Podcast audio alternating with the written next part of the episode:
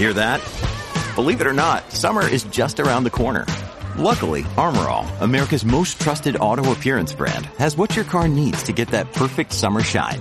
Plus, now through May 31st, we'll give you $5 for every 20 you spend on Armor All products. That means car wash pods, protectant, tire shine, you name it. Find out how to get your $5 rebate at armorall.com. Armor All, less work, more clean. Terms apply. Hey, everybody. Welcome to another episode of the Weld.com podcast. I'm Bo Wigington, and today I'm sitting down with Kevin Johnson. How are you, Kevin? I'm great, Bo. How are you, man? Oh, it is early on a Saturday morning. Couldn't be better. so, tell us a little bit about your company. So, I'm the owner of JMW Fabrication. Well, JMW Specialty Welding and Fabrication, if you want to be specific. We're based out of Eastern PA. We do a variety of things. We really like to get into the handrail, stairs, architectural, light structural side of things. We are kind of like a, I like to say we're ninjas at spiral staircases because that's kind of our bread and butter right now. We are pretty darn fast at and accurate and good at spiral staircases. Most of them are aluminum. We make them for a company that sends them out to the shore for all the shore houses because we're probably about two hours from the Jersey coast. I started the Welding Business Owners podcast about, oh man, probably eight months ago, something like that, just because I wanted to sit down and talk with more people who are in the same boat as me. Business owners, you know, it's it's a lot easier to talk, to talk about what you live of, live every day with people who are in the same boat. So I just want to sit down, talk with other people, hash things out, see what their point of view is, and record it for everybody else to hear. And so, your company, how did that start? Did you were you a welder at another company first, and then you decided to break out on your own, or how did how did it come about? I've been welding since I was 15. I got my first job in a in a job shop, and that was 21 years ago.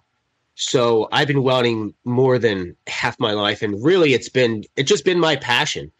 I went to school for heavy equipment to work on you know cranes and bulldozers and excavators, and then I realized I don't want to be 50 years old crawling underneath of a dozer, dropping belly pans and changing out tracks.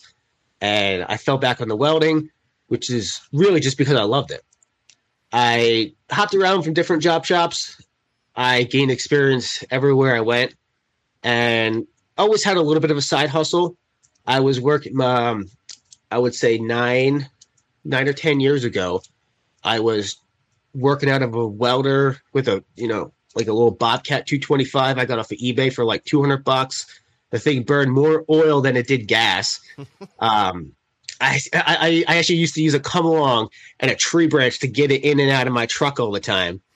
It was that a toolbox. Um, it's funny because the leads for that were only, I mean, I think they were like 20 feet long.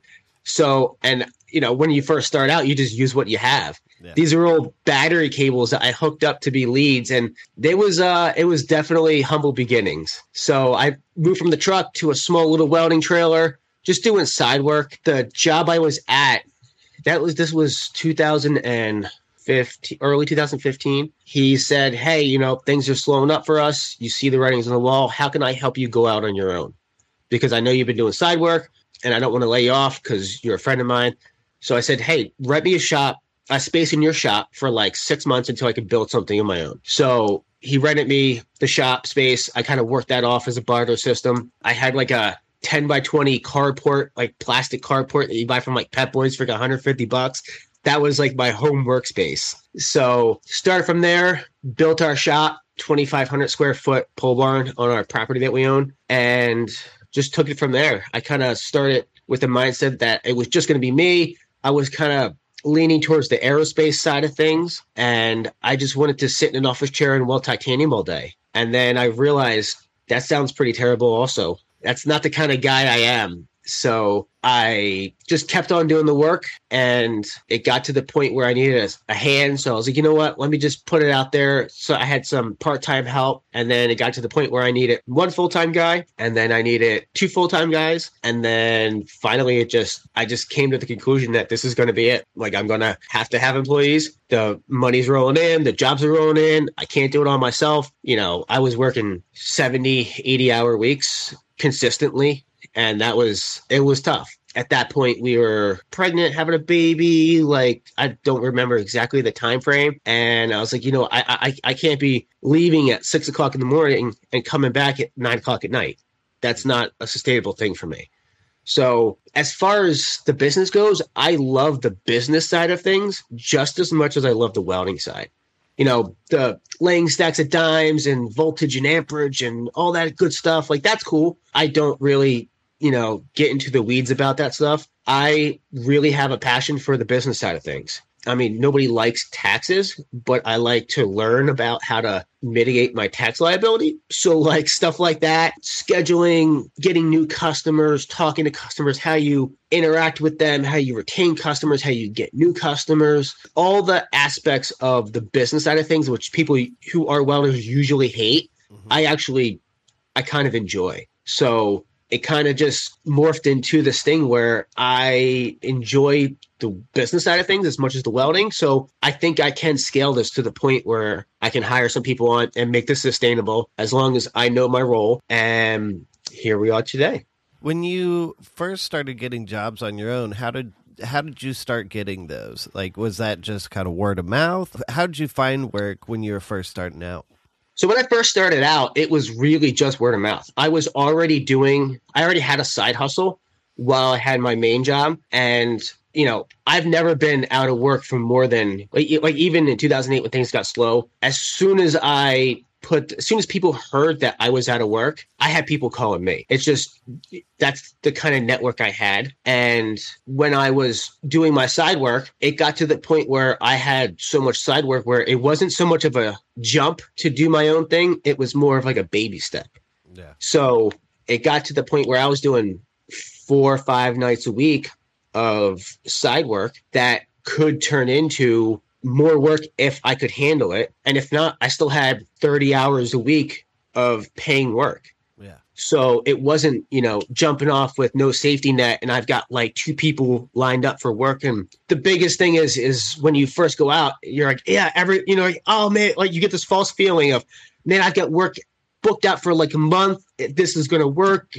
It's gonna be great. That's cool. Um, even two months is cool. But at six months down the road, are you still chasing? Because like you've got your customers who you're serving now, and they're you're going to do all the work for them, and then you're going to work yourself out of a job for a little bit until something else breaks. Mm-hmm. So right around that like two month mark is where you really have to be concerned about making it sustainable and keeping the train going. It got to the point where I put the word out, everybody knew I was doing my own thing, and they all they all I I want to say everybody pitched in like all my my network of other contractors, they all pitched in to throw me work just enough to keep me stable. On top of, I mean, this was seven years ago when putting things on Craigslist was actually a thing. Yeah. So I used to put Craigslist ads out, and I learned real fast. You put Craigslist, you put an ad for welding on Craigslist, you deal with people from Craigslist. Yeah.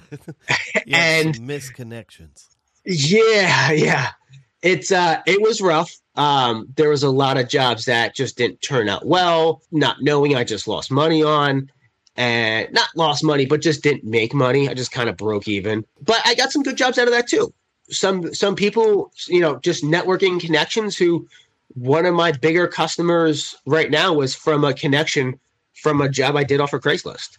Cool. So yeah, no, I didn't really do a whole lot of. I don't. I don't think I've ever gotten a job off of Instagram. I might have gotten a few railing jobs off of Facebook, but those are just because like they're friends and they saw the stuff and they were kind of in the market. Not so much the social media thing aspect of it, but I did a lot of Google advertising when I first started out, and that actually really worked out well for me. Just even just me and one other guy, I was spending 500 bucks a month on Google advertising, but the return on it was really, really good. You know, I could book out jobs for weeks. And now, actually, we're so busy right now that we actually turned off Google advertising because we just can't take on any more work.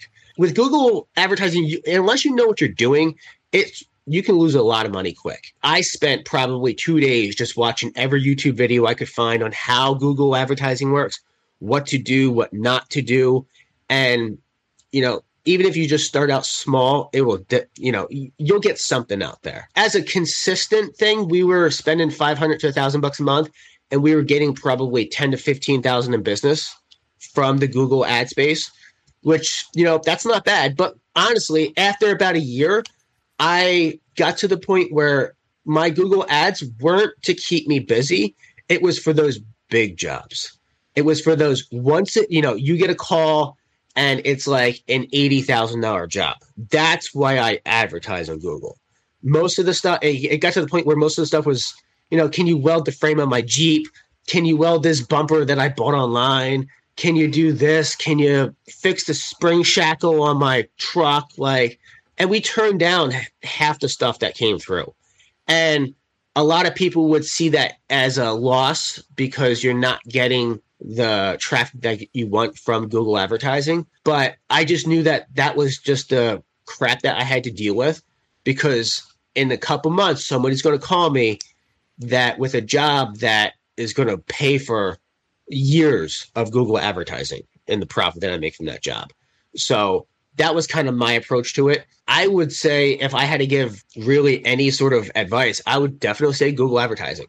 If you're going to take it seriously, if you're just looking for a side hustle, I wouldn't advertise on Google. People who are on Google are looking for other professionals to work with. And if you're doing this in your garage at nights and on weekends, and you're dealing with somebody who's doing this nine to five, I mean, granted, if they're okay with you doing it, you know, side work, that's fine. But a lot of people they want to work with other businesses that are professional and are doing this full time.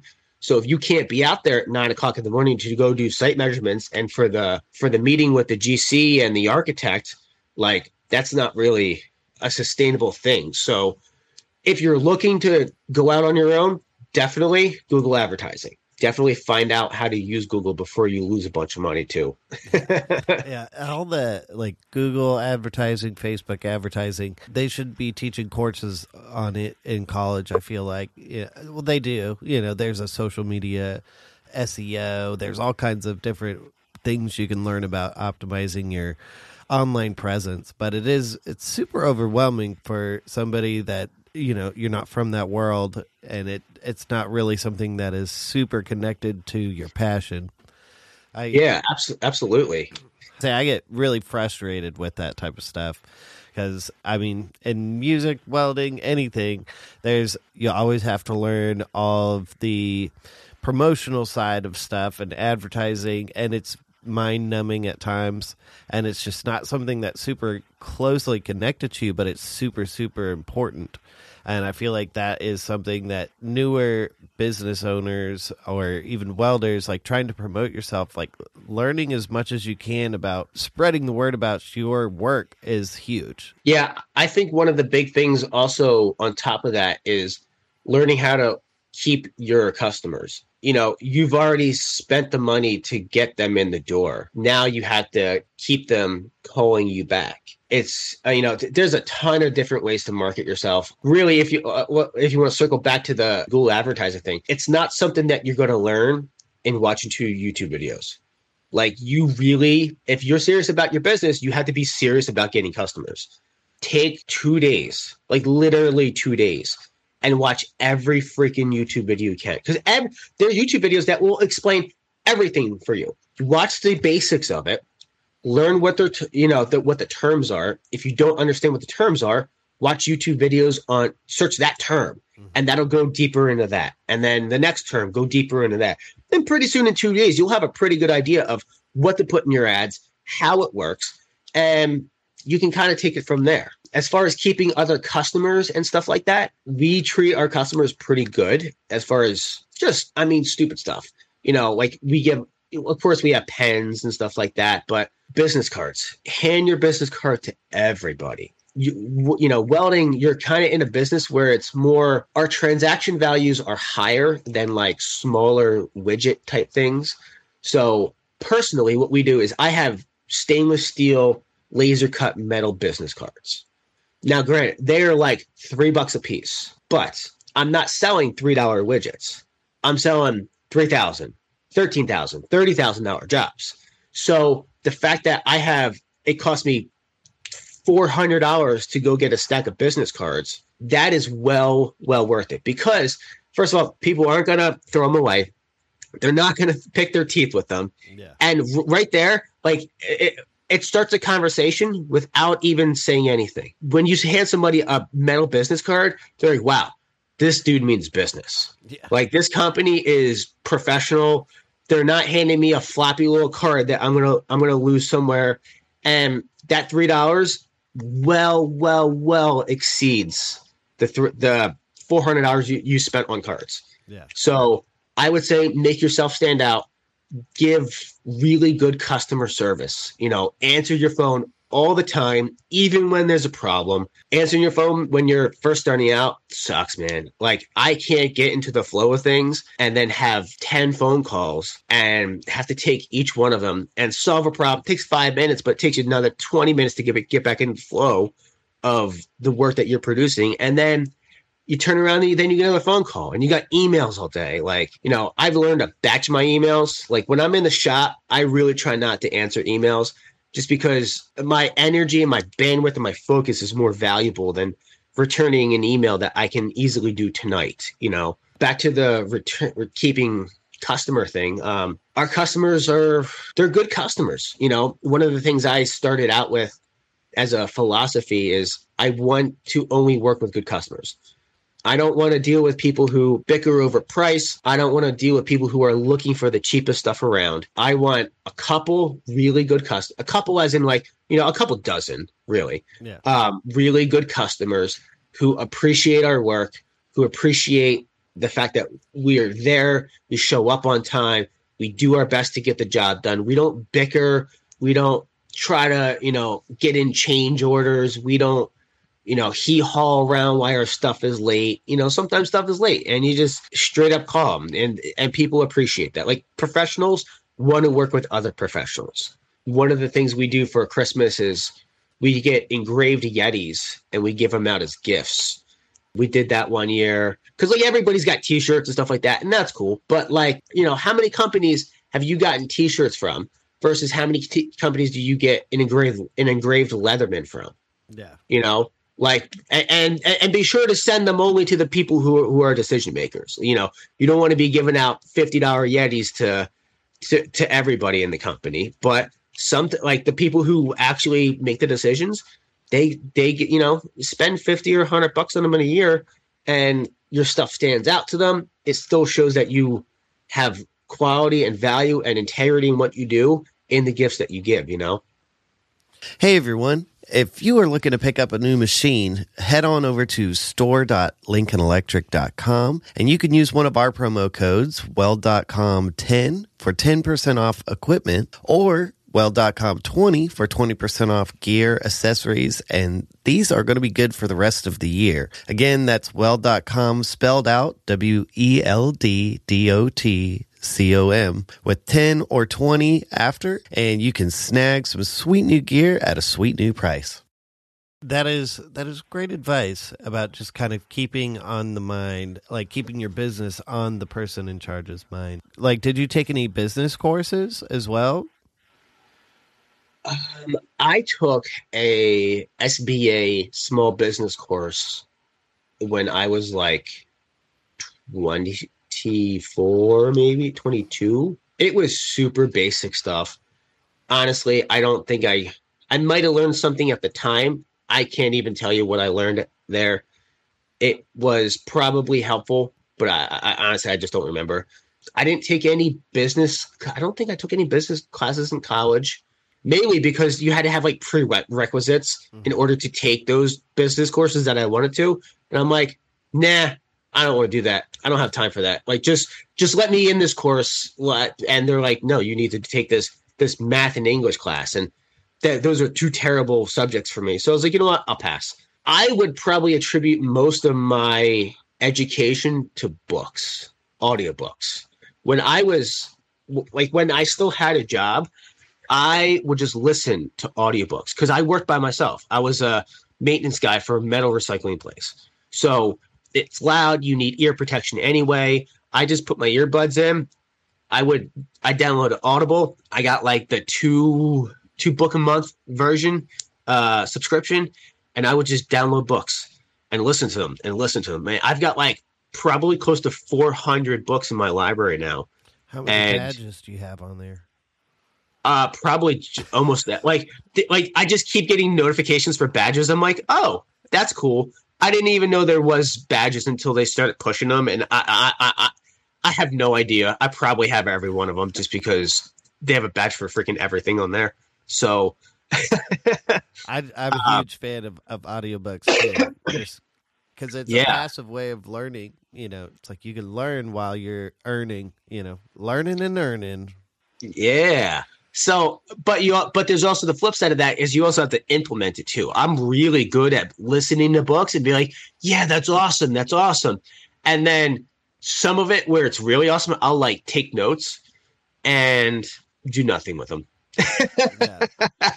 Man, if I implemented everything that is in my library, I would be, I'd be freaking Elon Musk right now. Me But too. Me too. I don't. I don't. Like, I'm not even close. I like to pretend that I'm a great boss. I'm really not. I like to pretend I'm a great entrepreneur. I'm really not. You know, it, it- there's that fine line of learning it, but you also need to implement it too. That's kind of another thing. If you're out there hustling and you want to start your business, learn and you, you don't know where to start, and you're like, I don't have time to go to school. I can't take these businesses because I have a family, or uh, these these courses because I have a family. Look, man, you probably have to drive to work. So start listening to something on your way to work and on the way home from work. Listen to something on your lunch break. Some books just straight up just suck. Like sometimes the the the, the narrator is terrible. You know, find something that is just that actually keeps your attention. One of the good things about Audible is they have a really good uh, return policy. So if you don't like it, return it. You know, it kind of is what it is. Find something that really that keeps your attention and implement it and it's it, you know if you're if you're able to keep earbuds in isotunes has uh, noise canceling earbuds so you get your hearing protection and you can listen to stuff at the same time so you can kind of you know argue with your boss be like yo this is my ear protection Uh, and- it's OSHA certified. Exactly. So, you know, grab your set of set, uh, a set of isotunes, put on a podcast, put on an audiobook and um, start learning something because that's uh, like I, I I that's how I learned everything about business. I I have a passion for it, but the fundamentals of what I got and the extra experience, it all came from just listening and learning from podcasts and audiobooks really. I feel like that is something that is growing these days. So there's a term that has been floating around called infotainment. And so there's a lot of knowledge out on the internet, especially YouTube. And instead of it just being a learning experience, there like information is becoming more of an entertainment, you know, especially when it comes to not implementing the things that you learn on from the information. Like what kind of podcasts are you listening to that help you grow as a business owner? as a business owner, I get more from audiobooks. What books would you say have been like huge inspirations for you? If you're looking to start a business and a side hustle, there's a book called The E Myth Revisited. And it's about starting a business and making sure you are the right person to start a business. You know, it talks about how there's owners, there's managers, there's technicians, and some people who think that they're really, really good at their job are able to go off and start a business where in a couple months you're going to learn that you really hate the management side of it or you hate the business side of it. And that's where a lot of people fail is because they don't know what category they fall into. So I would say that really influenced me. Man, I love the Tim Ferriss's four hour work week. Um, that hasn't really applied a whole lot to the welding business that I started, but it has a lot of really great tips and theories that I have implemented as far as like outsourcing and time management, just things like that. You know, like I like our biggest downfall here in the shop is shop drawings. Like I need to take what's in my head and put it on a piece of paper so somebody else can understand it. I am terrible at that. And we have Fusion 360 and you know, Dave Moneysign has helped me out a ton with trying to figure out how to do draw on Fusion 360. Man, I just can't devote the time or the energy to really get good at it. So I outsource it. I have somebody else do my shop drawings. Um, I have somebody else do the load calculations. Like I could sit there and do all that stuff, but is it worth my time to do that? Or should I go out and just pay somebody for their time because they can do it in an hour, whereas it takes me four hours to fumble through it and I'm still not even good at it. So, yeah, granted, I'm learning and this and that, but I would rather take four hours of billable time in the shop and pay somebody an hour for their time to do shop drawings than try to figure it out myself. So really it's, you know, that book is all about like staying in your lane, knowing your role and just a lot of things of, you know, some things you might even see as a loss might actually have a net benefit for you in the end. I really love that book. Quitter by Jon Acuff is a really good one for starting your own business. That involves, that's all about going from your nine to five and working up to the point where you can actually quit your job and leave. Definitely check out that book. I would say those are probably the the ones that really stuck out to me the most. There's a lot of other ones like Good to Great, How to Win Friends and Influence People, all the ones that everybody else has heard. Definitely check those out too. But really just take whatever you feel is your shortfall, like you're like, like you're shortfalling in business and learn how to fix it. If you are terrible at accounting and you insist on doing your own accounting, which I don't recommend, just pay a freaking accountant to do it because that's what I well, that's what I do now. I went through those years of trying to do it myself. I did a terrible job and I don't even know. I probably did it wrong. I might have done it right. I don't know just pray that the IRS doesn't come find me. Um, no, really. Um, we got all that that squared away, but really, start with the end in mind. If you're gonna do this as a professional business, you don't want to do your own taxes unless you've got a thing for taxes. Then awesome, do your own taxes, but stick with what you're good at. Stay in your lane and really begin with the end in mind. Do you want to learn how to do shop drawings, or do you just want to outsource it to somebody else. Now, if you're if you're doing it just yourself, you can figure out because it's all in your head. But when you start getting people in, figure out what you want to do and what you want to outsource. And I would say outsource as much as you can because if you don't love doing it, then just don't do it. It's not worth your time. You know, if you're a great welder, then stick with welding. Because you know what? There are people out there who love the tax code and who are going to do your taxes and they're going to save you they're professionals at what they do. You know, you are a professional at welding, stick with welding. Have professionals who are good at what they do do everything else for you. You know, because I promise you, with a good accountant, you're going to make more money or you're going to keep more money than you will trying to do it yourself. And that was probably one of my big downfalls in the beginning was trying to do everything because I'm the kind of guy who's curious and I can learn and I can figure out how to do it. But really, it's not worth my time. Like I can be 50% good at something and be losing money because I'm not in the shop. Whereas I could pay somebody who's 100% good at it the same amount of money and it'll get done five times as fast as I can do it. And really, if they're good at what they do, it's probably going to save me money because to limit the tax burden, you know. But that's just one example. But I would say I forget what the what the question is or how I got on that tangent. But yeah, don't do your own taxes. I, I mean, I, I I got a tax person, and I've been so music. It's all ten ninety nine most of the time, and so like I've I've gone my whole life just dealing with like. Uh, 20 30 1099s a year you know and so i was like I was I was pretty used to it, but this year, I because I started my welding business last year, and I it's not just 1099s for me playing at a bar somewhere, you know. It's like this is this is like legit stuff. So I need to get someone that knows what they're doing and can explain to me what I have to pay. And I feel like that's the best like when you have someone that actually knows what they're doing and you feel safe and secure in your money.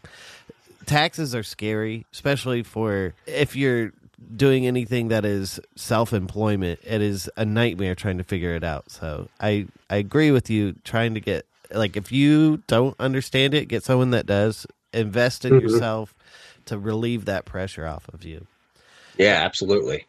And then another thing you were talking about just the worth of your time when people are starting out. How do you how would you recommend someone goes about figuring out how much their time is actually worth so when they're starting to bid jobs or just someone wants them to do a project, how would you recommend someone goes about bidding those jobs or putting a price on their hourly work?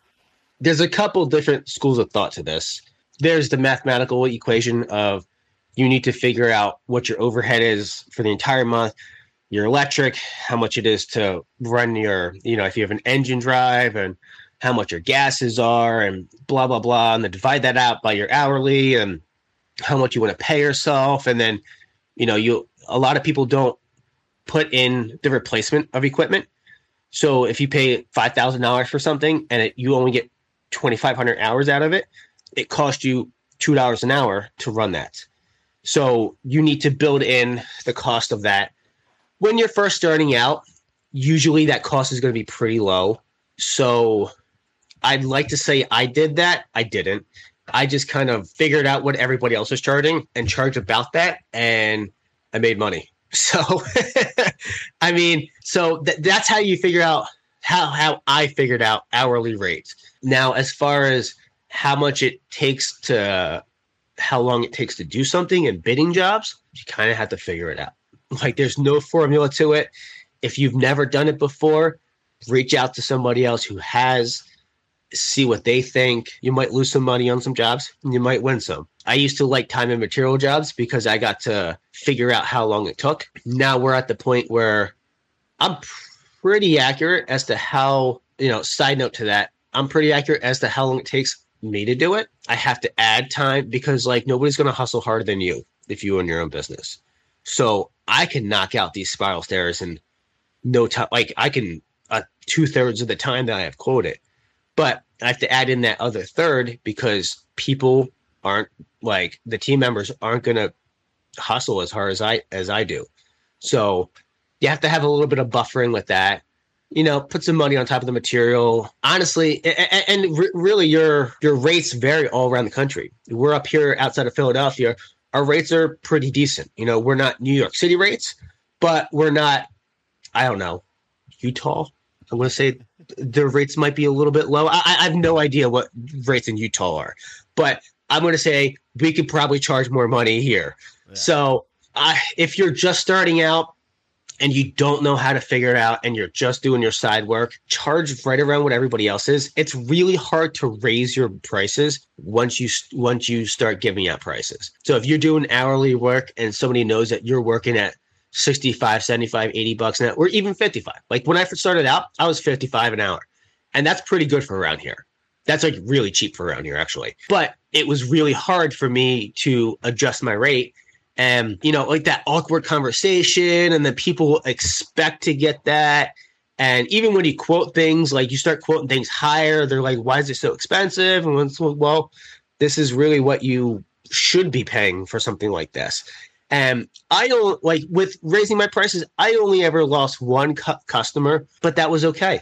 You know, I, I was okay with losing them. I've got a ton more because I we we give value. On another side note, it also depends on who you work for.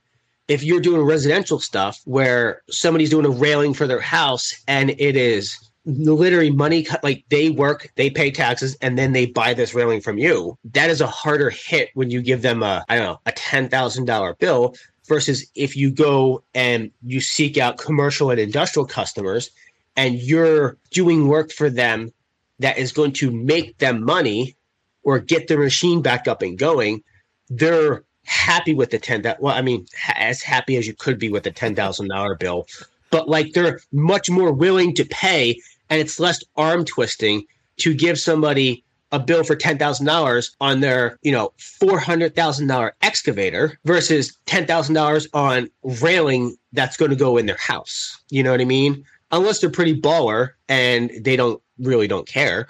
With seeking out customers, you also have to keep that in mind too.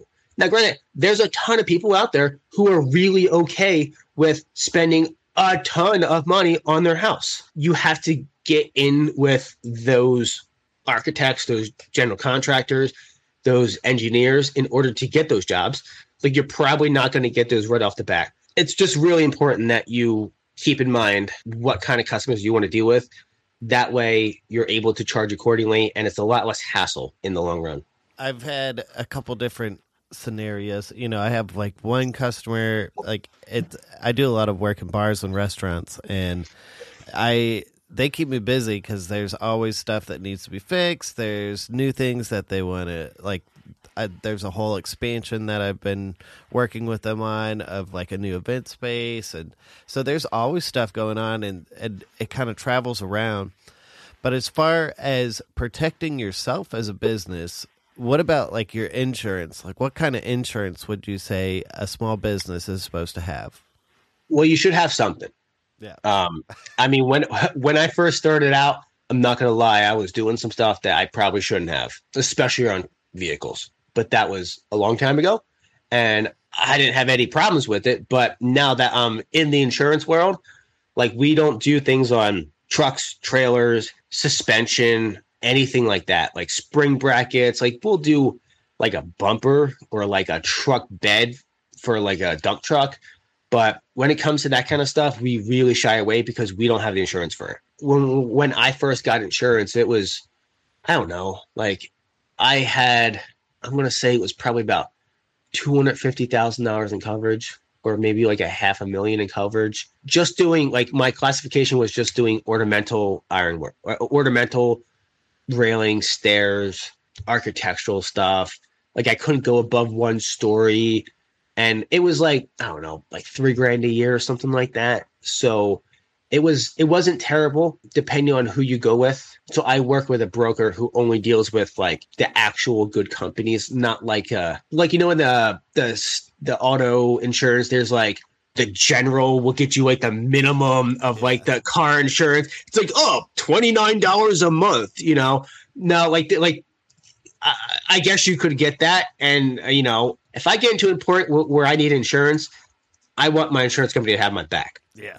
So I decided to go with companies that are actually good. Yeah, definitely get insurance, especially when you're full time. Like like part time work, man, that that that that's kind of a tough thing. You know, you have to choose what your what you want your exposure to be to the liability. If you're out there welding hitches and bumpers and stuff on your buddies' trucks, like yeah, they're your buddies it might not happen.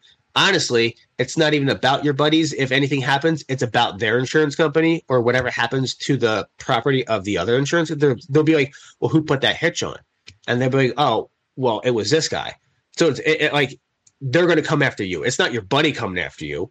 You know, it's their insurance company because your your whatever failed. So I'm not so much worried about things like that because we just don't do them. But that's definitely, you know, there's a big market for working on people's trailers, the tongues of people's trailers, putting on hitches, doing suspension stuff, you know. And I, I know a lot of people who do that, and I don't know what their insurance is like, but I'm sure that they are covered with that. If we were to do that kind of stuff, our insurance would definitely go up a lot more. I just don't want that kind of work, you know. My advice get insurance, get decent insurance, learn the terms that they want to hear. Don't answer any questions more than you need to. Yes, no answers.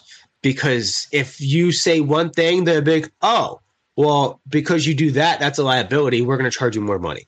Yeah. Just answer the question straightforward. Just be careful with, with what you say you do, but be honest, you know? That was something that I was very confused about when I first started going. But I feel like the more you're honest with people, the more they want to help you anyway.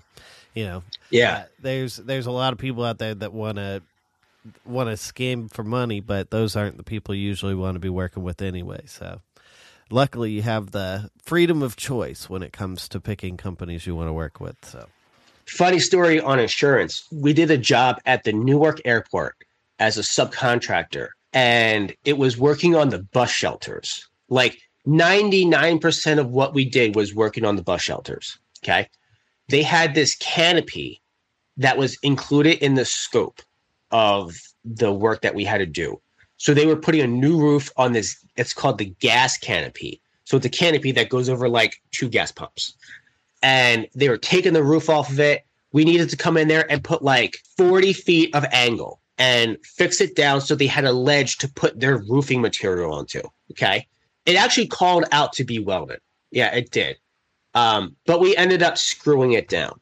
But in the process of of getting the insurance, getting all the paperwork before the job started, they needed certificate of insurance. So when you get insurance and you go work for somebody else, like bigger jobs, they want a certificate of insurance to show what how much insurance you have, and a lot of times they want to be listed as a um, additionally insured. So like in case anything happens, it, the like the money goes to the like uh, you know the money will actually go to them. Like they're, they're listed on your policy, and I did that and unfortunately the project was called the it has something about gas canopy in it.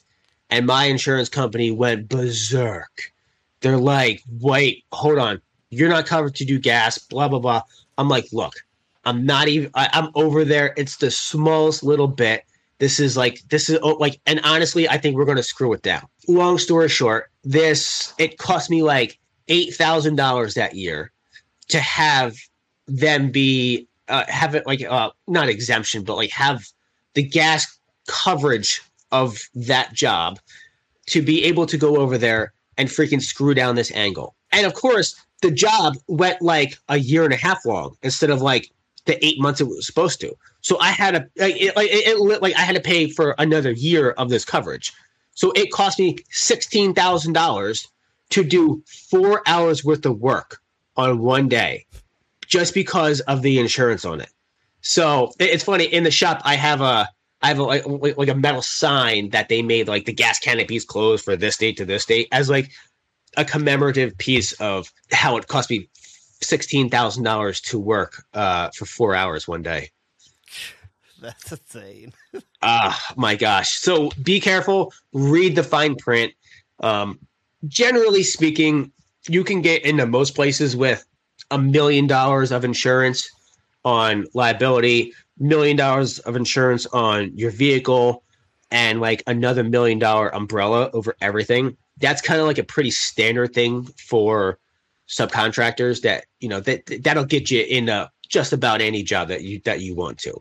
If you're not going for big jobs like that, I don't know, get you you might be able to get away with a quarter million. A lot of times in the contracts, it requires and says how much you have to have and that's a pretty standard number for everybody these are all questions that I, I I don't really work in the in the more commercial side. It's just more I, mm-hmm. I'm more of a small business type, like small project type of guy. So sure. learning that that's really that's that's cool to know.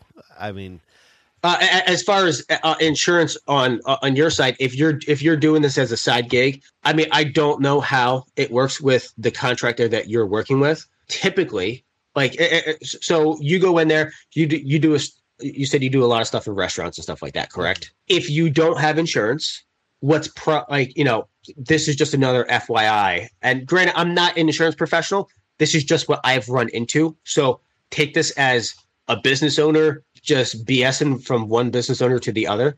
Usually, what happens if you don't have insurance on something like that, if they invite you in to do the work and they don't require you to send them a COI of insurance, but they like 1099 you or whatever, or was it a, a W 9? It's from business to business. They're probably paying insurance on you and your work anyway.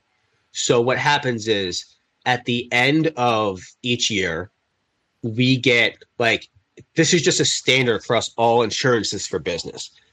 You get an audit of how much you did because a lot of your insurance goes by how much you liability, not not only that, but how much you gross and how much your payroll is and stuff like that. So you get audits every year. It's just something you got to deal with, and you just send them over, you know, all your QuickBooks information, whatever.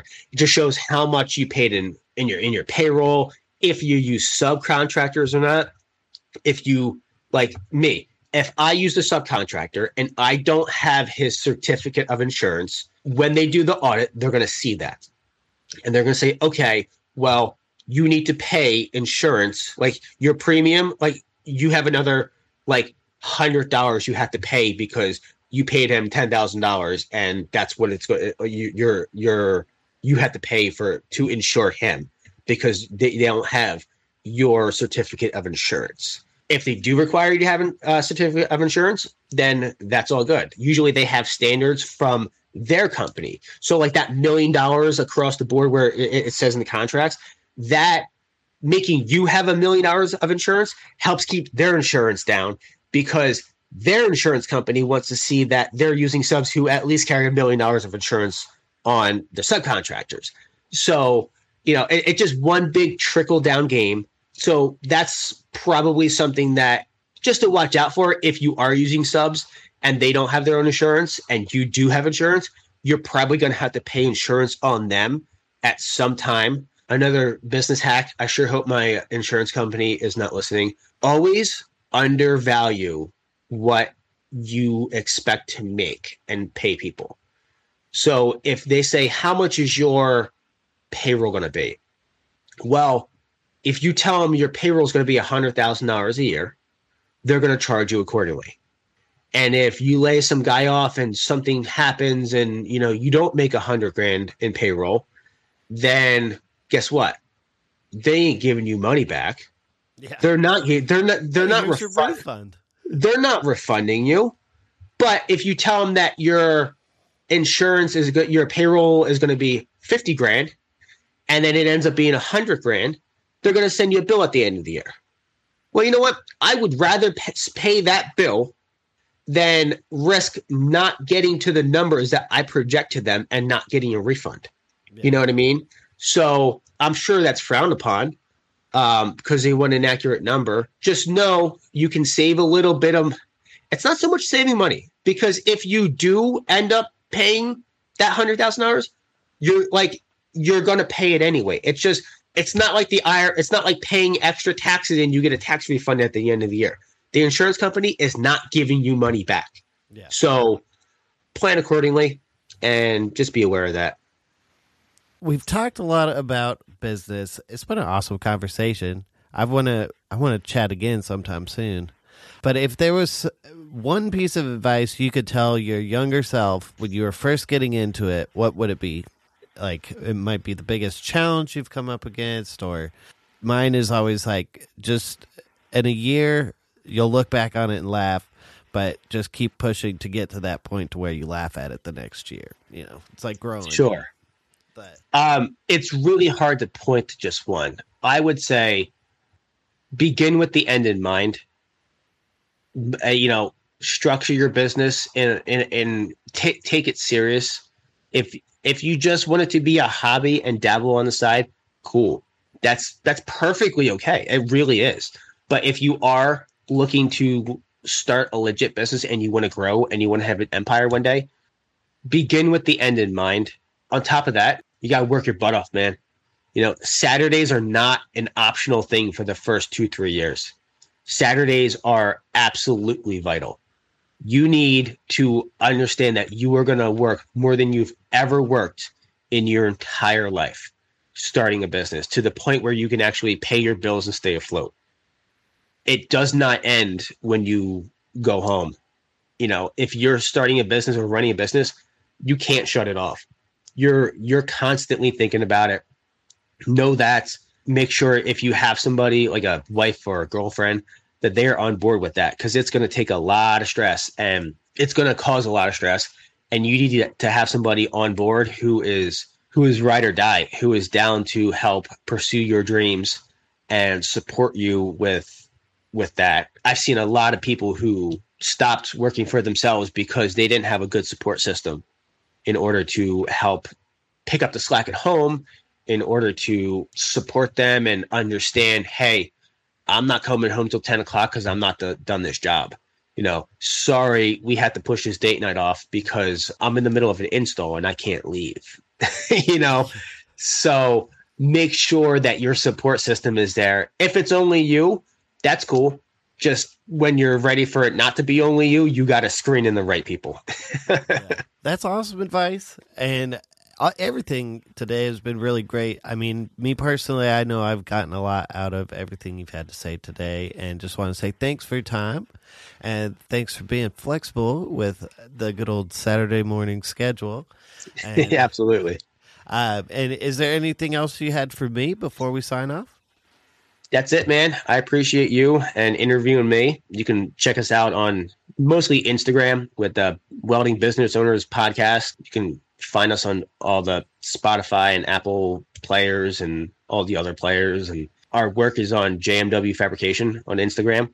Um, I don't put a whole lot on there just because I'm freaking busy. And I I envy the people who make stories every day and post every every day. I'm like, man, I don't have the bandwidth to do that. But check us out. We're on there. We do some pretty cool stuff. And uh, if you don't think it's pretty cool, that's okay too.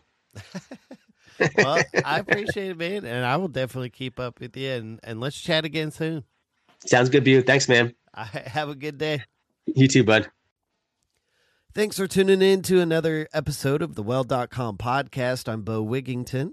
Make sure you head on over to Weld.com, become a member so you can keep up with all the new news with everything coming out, as well as popping into the forums to get any questions you might have answered. Until next time, we'll see you out there.